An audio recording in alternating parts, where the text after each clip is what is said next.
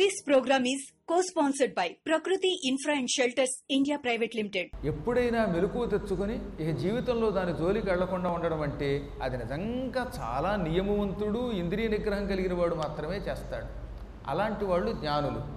అప్పుడు కూడా అహంకారం పొందితే వాడిని ఎవ్వరూ బాగు చేయలేరు. ఈవిడ అహంకారంతో భూలోకానికి వచ్చింది. భూలోకంలో హిమాలయ పర్వతం దగ్గరకు వచ్చింది. కేదారం అని ఒక గొప్ప జ్యోతిర్లింగ ప్రాంతం ఉన్నది. కేదారం చాలా గొప్ప క్ష క్షేత్రం. హిమాలయాలలో ఉత్తమ క్షేత్రం. ఎవరెస్ట్ శిఖరం అక్కడే ఉన్నది మరి. ఆ ప్రాంతంలో దానికి సుమేరు అని కూడా పేరు. అక్కడ ఈశ్వరుడు కేదారేశుడు అనే పేరుతోటి ఒక జ్యోతిర్లింగంగా కొలువై ఉన్నాడు. ఆ ప్రాంతంలో దుర్వాస మహర్షి ఓ బండరాయి మీద కూర్చుని ప్రతిరోజు సూర్యోదయ సమయంలో మందాకినీ జలంలో స్నానం చేసి ఆ తర్వాత బండరాయి మీద కూర్చుని ఓం నమశివాయ అనే పంచాక్షరి మంత్ర జపం చేస్తూ ఉంటాడట. నూరేళ్ళు ఇలా జపం చేసి శివుణ్ణి మెప్పించాలి అనే ఉద్దేశ్యంతో ఆయన తపస్సు చేస్తున్నాడు. ప్రతిరోజు సూర్యుడు ఉదయిస్తున్నప్పుడు సూర్యోదయం అక్కడ అన్ని వేళలా కనపడదు. ఎందుకంటే హిమాలయాలు కదా కనపడినా కనపడకపోయినా ఆయనకి సమయం తెలుసు కనుక ఆ సమయమును పెట్టుకుని సమయమునకు మందాకిరిలో స్నానం చేసేవాడు. మందాకిని స్నానం అంటే అంత తేలికైంది ఏం కాదు అసలేది హిమాలయ పర్వతం. మైనస్ డిగ్రీలతో ఉన్న స్థలం. అటువంటి సమయంలో మంచి మంచులో అందున ప్రాతకాలంలో చల్లని ఆ మందాకిని జలంలో స్నానం చేసేవాడు. అక్కడున్న గంగానది యొక్క శాఖకి మందాకిని అని పేరు.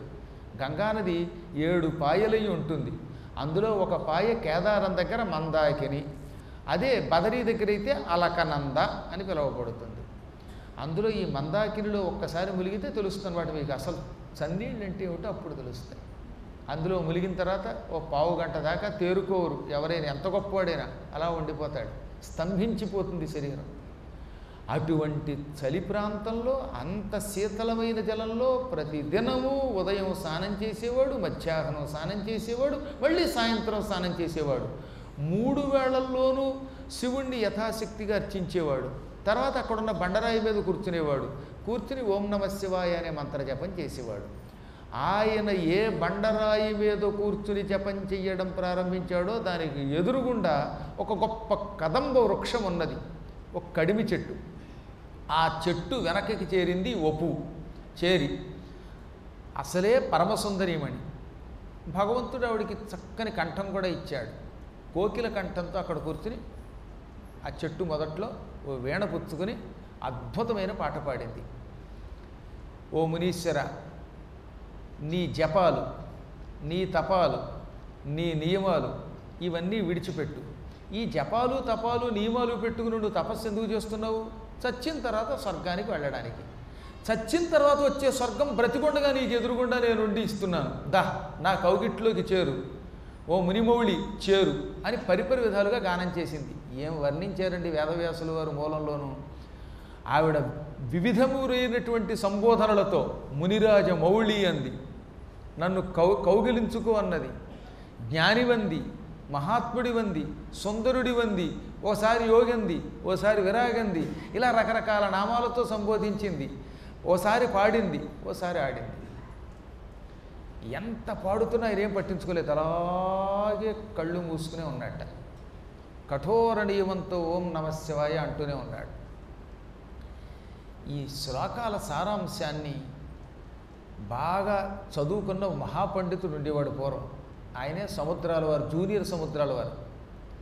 నాకు ఇప్పుడు అర్థమవుతున్నది ఏంటంటే పూర్వకాలంలో కవిత్వం రాసేటటువంటి వాళ్ళంతా కూడా వాళ్ళు ఎంత నిష్ఠాగరిష్ఠులండి. మీరు ఎప్పుడైనా చూసారా? సముద్రాల వారు ఇలా నామం పెట్టుకుని ఉండేవారు. అంత బయట ఎక్కడ కాఫీ కూడా తాగేవాడు కదట. ఆయన గురించి ఒకసారి నాకు మా నాన్నగారు చెప్పారు. పూర్వం సినిమా వాళ్ళు అంటే సినిమా వాళ్ళు కాదు.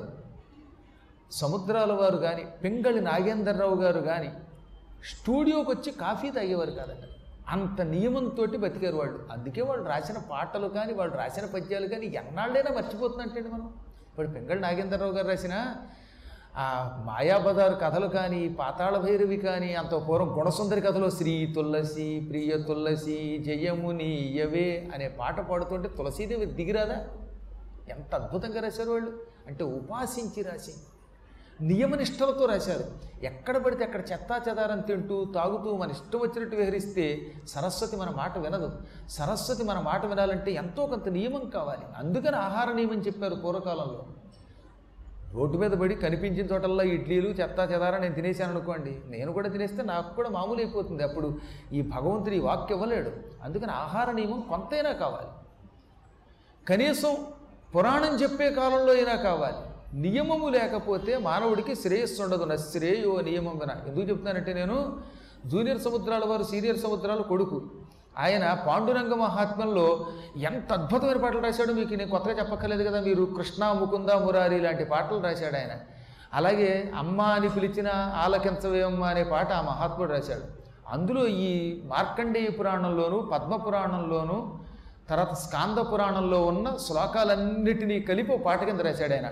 కన్నవేరముని రాజమౌళి కన్నవేరముని రాజమౌళి నిన్ను తనియిల్తు ఆనందకేళి రముని రాజమౌళి. మునిరాజమౌళి లాంటి అందమైన శబ్దం ఎవరు వాడగలరండి? మౌళి అనే శబ్దానికి శ్రేష్ఠుడు మునిరాజమౌళి మునులందరిలోకి గొప్పవాడు అనడానికి అంత పదం వాడాడు. అదే చంద్రమౌళి అంటే చంద్రుణ్ణి మౌళి మౌళి ఎందు ధరించినవాడని అర్థం వస్తుంది. భాష మీద పట్టున్న వాళ్ళు రాసిన కవిత్వం అంత బాగుంటుంది. ఓ మునీశ్వరుల్లో కల్లా గొప్పవాడ? ఆనందకేళిలో తరుగుతాను. రా అని పాడుతూ ఉంటే ఆవిడ పాడిన పాటలకి వట్టి మాకులు పల్లవింపన వారితంబుగ పాడుతున్. వట్టి మాకులు అంటే ఎండిపోయిన చెట్లు ఉన్నాయి అక్కడ హిమాలయాల్లో. వాటికి చిగుళ్ళు వచ్చాయి.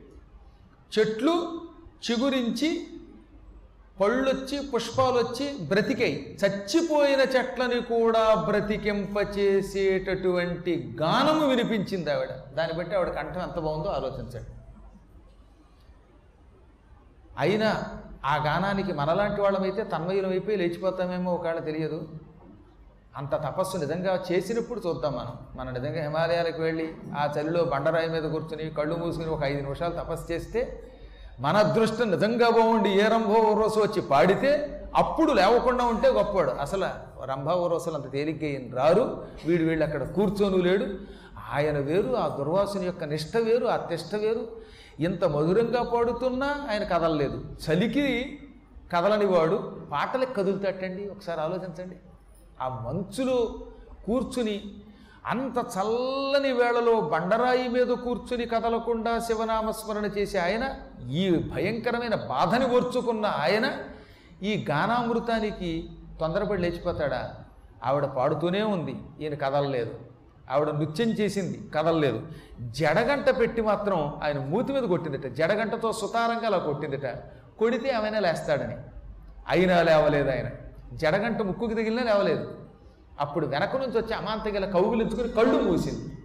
ఒక్కసారి ఉలిక్కిపడి లేచాడు. అప్పటిదాకా లేవలేదు కానీ వెనక నుంచి గాఢముగా కౌగులించుకొని కళ్ళు ముయ్యగానే టక్కన కళ్ళు విప్పాడు. ఆయన జ్ఞాని ఈవిడ ఎందుకు వచ్చిందో కనిపెట్టాడు. ఓసి ఒపువా నీకెంత దురహంకారం? నీ తోటి అప్సరసలంతా నా తపోభంగం చేయడానికి భయపడి ఎవరి దారిని వాళ్ళు పారిపోయారు? నువ్వు మాత్రం నా తపస్సు పాడు చేస్తానని కంకణం కట్టుకుని ఇక్కడికి వస్తావా? పాటలు పాడతావా? ఆటలు ఆడతావా అక్కడితో ఏమాత్రం వెనుదియ్యక వెనక నుంచి కౌగులించుకుంటావా? ఏమిటి నువ్వు నృత్యం చేసి నా మీద పడిపోతే నా తపస్సు మానేసి నీ వెంటబడి వస్తానా? నీ కొంగు గుచ్చుకు తినడానికి నేను ఏమైనా భూలోకంలో ఉన్న సామాన్య మానవుడు అనుకున్నావా? మూర్ఖురాలా నీ సౌందర్య గర్వంతో నన్ను భ్రష్టుని చేయడానికి వచ్చిన నువ్వు తక్షణం ఆడు పక్షిగా మారి సర్వనాశనం అయిపో అని శపించేశాడు. టక్కనది కాస్త ఓ పక్షిగా మారిపోయింది. ఆ పక్షి కింద పడిపోయి రెక్కలు కొట్టుకుని ఏడ్చి కాళ్ళ మీద పడి క్షమించండి నా దురహంకారం అంతా నశించిపోయింది. మీలాంటి పుణ్యాత్ముల్ని అన్యాయంగా వచ్చి పాడు చేయాలనుకున్నాను మీకు తపోభంగం చేశాను నన్ను రక్షించండు అని కాళ్ళ మీద పడింది. ఆయన జాలిబడి నా శాపం తెలిసిచ్చినా తెలియక ఇచ్చినా అనుభవించక తప్పదు ఎంత గొప్పవాడైనా నా శాపం నుంచి బయటపడలేడు. నా వచనం అమోఘం. వ్యర్థం కాదు. నా శాపం నేను కూడా వెనక్కి తీసుకోలేను కానీ మార్పు చేస్తున్నాను. నువ్వు ఇలా పెట్టగా ఉంటే ఎప్పటికీ విముక్తి పొందవు. నువ్వు ఇప్పుడు చచ్చిపోయి భవిష్యత్తులో ఒక పిట్ట కడుపులో పడతావు. ఆ పిట్ట కడుపులోంచి ఆడపిట్ట కింద పుడతావు. అప్పుడు నీకు తార్క్షి అని పేరు వస్తుంది. నలుగురు పిల్లల్ని కంటావు. యుద్ధరంగంలో అర్జునుడి బాణం దెబ్బకి నీ కడుపు తెగి నీ కడుపులో ఉన్న గుడ్లు నేల మీద పడతాయి. ఆ నలుగురు పిట్టలవుతారు. నలుగురు పిల్లలు నీ గర్భంలోంచి కింద పడగానే అర్జునుడి యొక్క బాణం దెబ్బ వల్ల నీ కడుపు చీరుకుపోగానే నీకు శాప విముక్తయి తిరిగి ఇంద్రలోకానికి పోతావు. అప్పటిదాకా ఈ శిక్ష అనుభవించు పో అన్నాడు. దాంతో ఆవిడ ఆ పిట్టగా ఉన్నవాడు ప్రాణం విడిచిపెట్టింది. ఆ కాలంలో ఈ వపు గారు మళ్ళీ పుట్టడానికి వెనకాతల ఎంత పెద్ద కథ నడిచిందో. ఆ కాలంలో అరిష్టనేమి అని పేరు కలిగిన ఒక మహానుభావుడు ఉండేవాడు. ఆయన గొప్ప ఋషి. ఆయనకి పక్షులంటే చాలా ఇష్టం. అందుకని పక్షి రూపంలో తపస్సు చేశాడు. అప్పుడు శ్రీ మహావిష్ణువు మెచ్చుకొని ఆయనకి పక్షి రూపంలో ఉన్న ఒక భార్యనిచ్చాడు. ఈ అరిష్టనేమికి ఆయన భార్యకి గరుత్మంతుడని పేరు కలిగిన ఒక కొడుకు పుట్టాడు. అంటే మన విష్ణువు దగ్గర ఉన్న గరుత్మంతుడు కాదు. ఆయన కశ్యప ప్రజాపతి కొడుకు ఈయన కూడా గరుత్మంతుడు. అసలు అయితే గరుత్ అంటే రెక్క.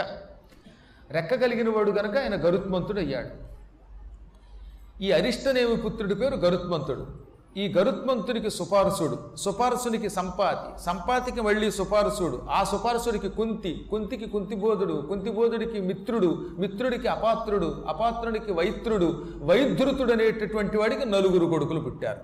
ఆ నలుగురిలో పెద్దవాడి పేరు ప్రలోలుపుడు.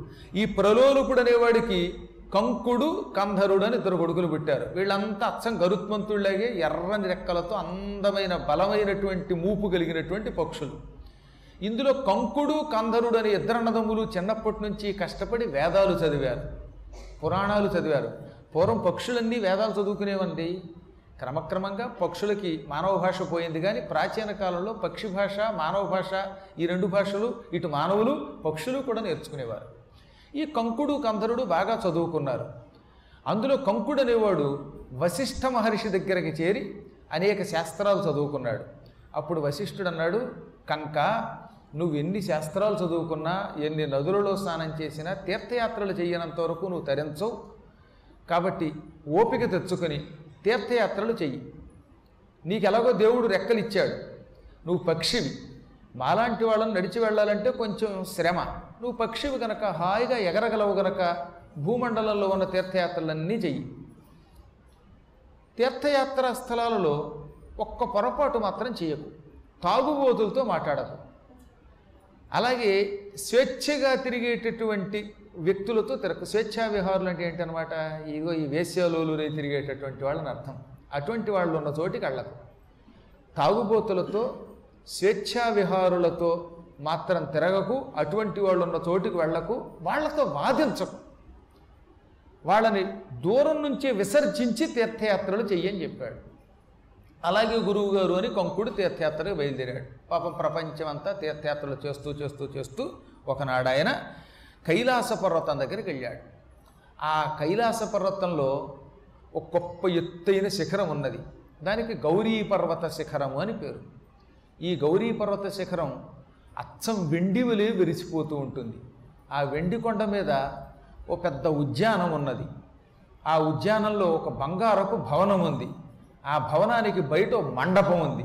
ఆ మండపం వెయ్యి కాళ్ళ మండపం. ఈ వెయ్యి కాళ్ళ మండపాన్ని అప్పట్లో కొట్టేయలేదు ఎవరును.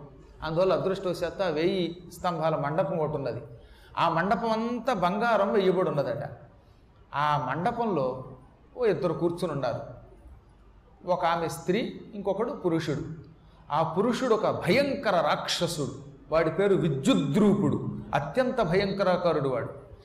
వాడు ఆ పర్వతం మీద మండపంలో కూర్చుని పెద్ద పెద్ద మద్యభాండాలు పెట్టుకుని బంగారపు డొక్కుతోటి అతని భార్య మదనిక అనే ఆవిడ మద్యం అందిస్తూ ఉంటే ఆ మద్యం తాగుతూ స్వేచ్ఛగా విహరిస్తున్నాడు. నిజానికి ఆ పర్వత ప్రాంగణంలో మద్యపానం నిషేధం. అయినా ఈ మూర్ఖుడికి అవేమిటి? మూర్ఖులకి నియమాలు ఏమిటండి? పాపాత్ములు ఉంటారు. వాడికి దేవుడేమిటి? దెయ్యం ఏమిటి ఈతడు పరమనీచుడు. ఉత్తరాంచల్ ప్రాంతం నుంచి అంటే ఏమిటి హరిద్వారం దాటిన దగ్గర నుంచి కూడా ఇప్పటికీ అక్కడెక్కడ ఒక్క మద్యం షాప్ ఉండదు తెలుసా మీకు? అక్కడ పొరపాటు కూడా తాగరు. నేను చారుధామ్ యాత్రకి ఎప్పుడు వెళ్ళినా నా అదృష్టవశాత్తు ఒక మంచి డ్రైవర్ దొరికేవాడు. హృషికేశంలో ఒక గొప్ప డ్రైవర్ని నాకు అందించేవారు.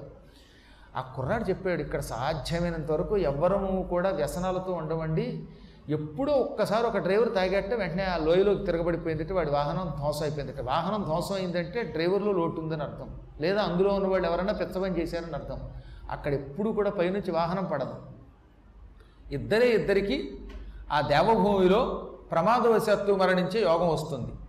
వాహనం పడి చచ్చిపోయాడంటే అయితే వాడు వ్యసనపరుడు.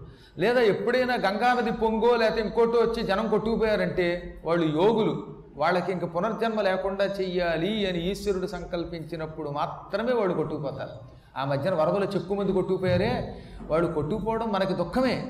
కానీ వాళ్ళు యోగులు గుర్తుపెట్టుకోండి. నేను చెప్పలా ఇవి పురాణములు చెప్పిన మాట ఎంతో యోగ జాతకం ఉంటే తప్ప మందాకిని జలంలో కొట్టుకుపోయి చావడవాడు.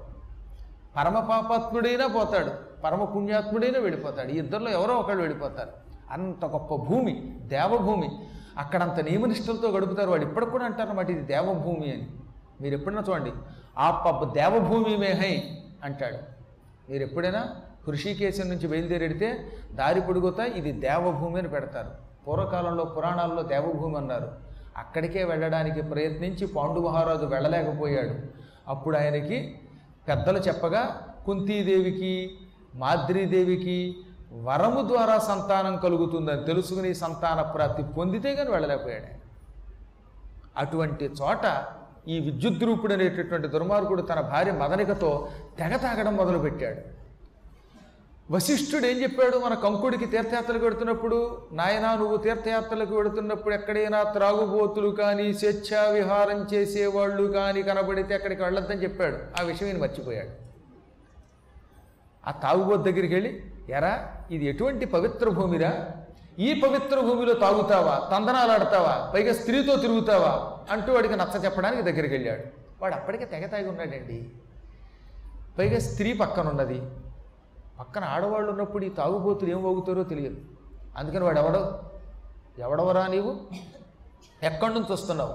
ఆడామగా ఏకాంతంగా విహరిస్తున్నప్పుడు రాకూడదని తెలియదా?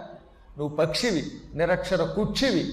అందుకే నీకు ఇలాంటి జ్ఞానం తెలియక మేము తిరుగుతూ ఉంటూ వచ్చావా? ఆడామగా ఎప్పుడైనా ఏకాంతంగా విహరిస్తున్నప్పుడు అందులో హాయిగా త్రాగుతున్నప్పుడు కబుర్లు చెప్పుకుంటున్నప్పుడు ఉల్లాసంగా ఉన్నప్పుడు ఎవరూ రాకూడదు. వచ్చినా వచ్చి సలహాలు ఇవ్వకూడదు. దూరంగా పో అన్నట్ట. అనగానే మళ్ళీ ఇతడు ఏం చేశాడు? అప్పుడైనా తప్పుకోవచ్చు. అనవసర ప్రసంగం అంటారు ఒరే ఒరేయ్ ఈ కొండలు గుట్టలు నీవే? ఈ ప్రపంచంలో నదులు కొండలు గుట్టలు అందరివి. ఎవరు ఎక్కడికైనా వెళ్ళొచ్చు. తీర్థయాత్రలు చేసే అధికారం అందరికీ ఉన్నది. ఇది నీ ఇల్లు అనుకున్నావా? లేక నీ తండ్రి కట్టించిన ఇల్లా?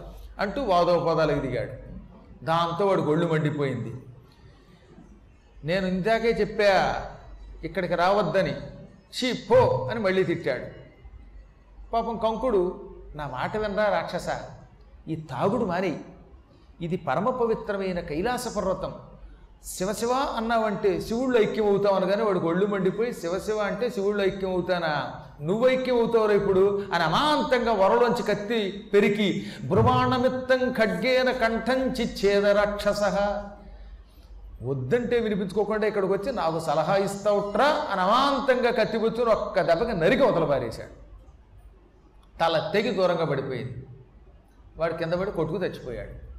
తీర్థయాత్రలకి వెళ్ళి ఒక నీచుడికి సలహా ఇచ్చి భ్రష్టుడికి సలహా ఇచ్చి వాడితో వాగ్వివాదం చేసి చివరికి దుర్మరణం పాలైపోయాడు. అందువల్ల మనందరం గుర్తుపెట్టుకోవాల్సింది ఏమిటంటే తీర్థయాత్రలకు వెళ్ళండి. తాగుబోతులకి మాత్రం సలహా ఇవ్వకండి. అప్పుడప్పుడు వారణాసిలో ఇలాంటి వాళ్ళు తగిలారు మాకు. రాత్రిపూట మణికర్ణికా ఘట్టంలో హాయిగా జనాన్ని తీసుకెళ్ళి పరమేశ్వరుడి యొక్క సంకీర్తనం చేయించడానికి మేము ప్రయత్నం చేస్తే అక్కడ కొంతమంది కూర్చుని సీసాలు తెచ్చుకొని బుడ్డీపై బుడ్డి అని హాయిగా తాగడం మొదలెట్టారు. ఈ బుడ్డి పుచ్చుకున్న వాడికి బుద్ధి చెబితే ముందు మనకి గడ్డి పెడతాడు వాడు. అందుకని అక్కడే మాట్లాడకుండా ఊరుకోవటమే. ఇది కూడా భగవత్ పరీక్ష అనుకోండి అంతే. ఇది శాస్త్ర నియమం. కొన్ని వ్యసనములతో ఉన్న వాడి దగ్గరికి వెళ్ళడం కంటే దూరంగా ఉండడం మంచిది.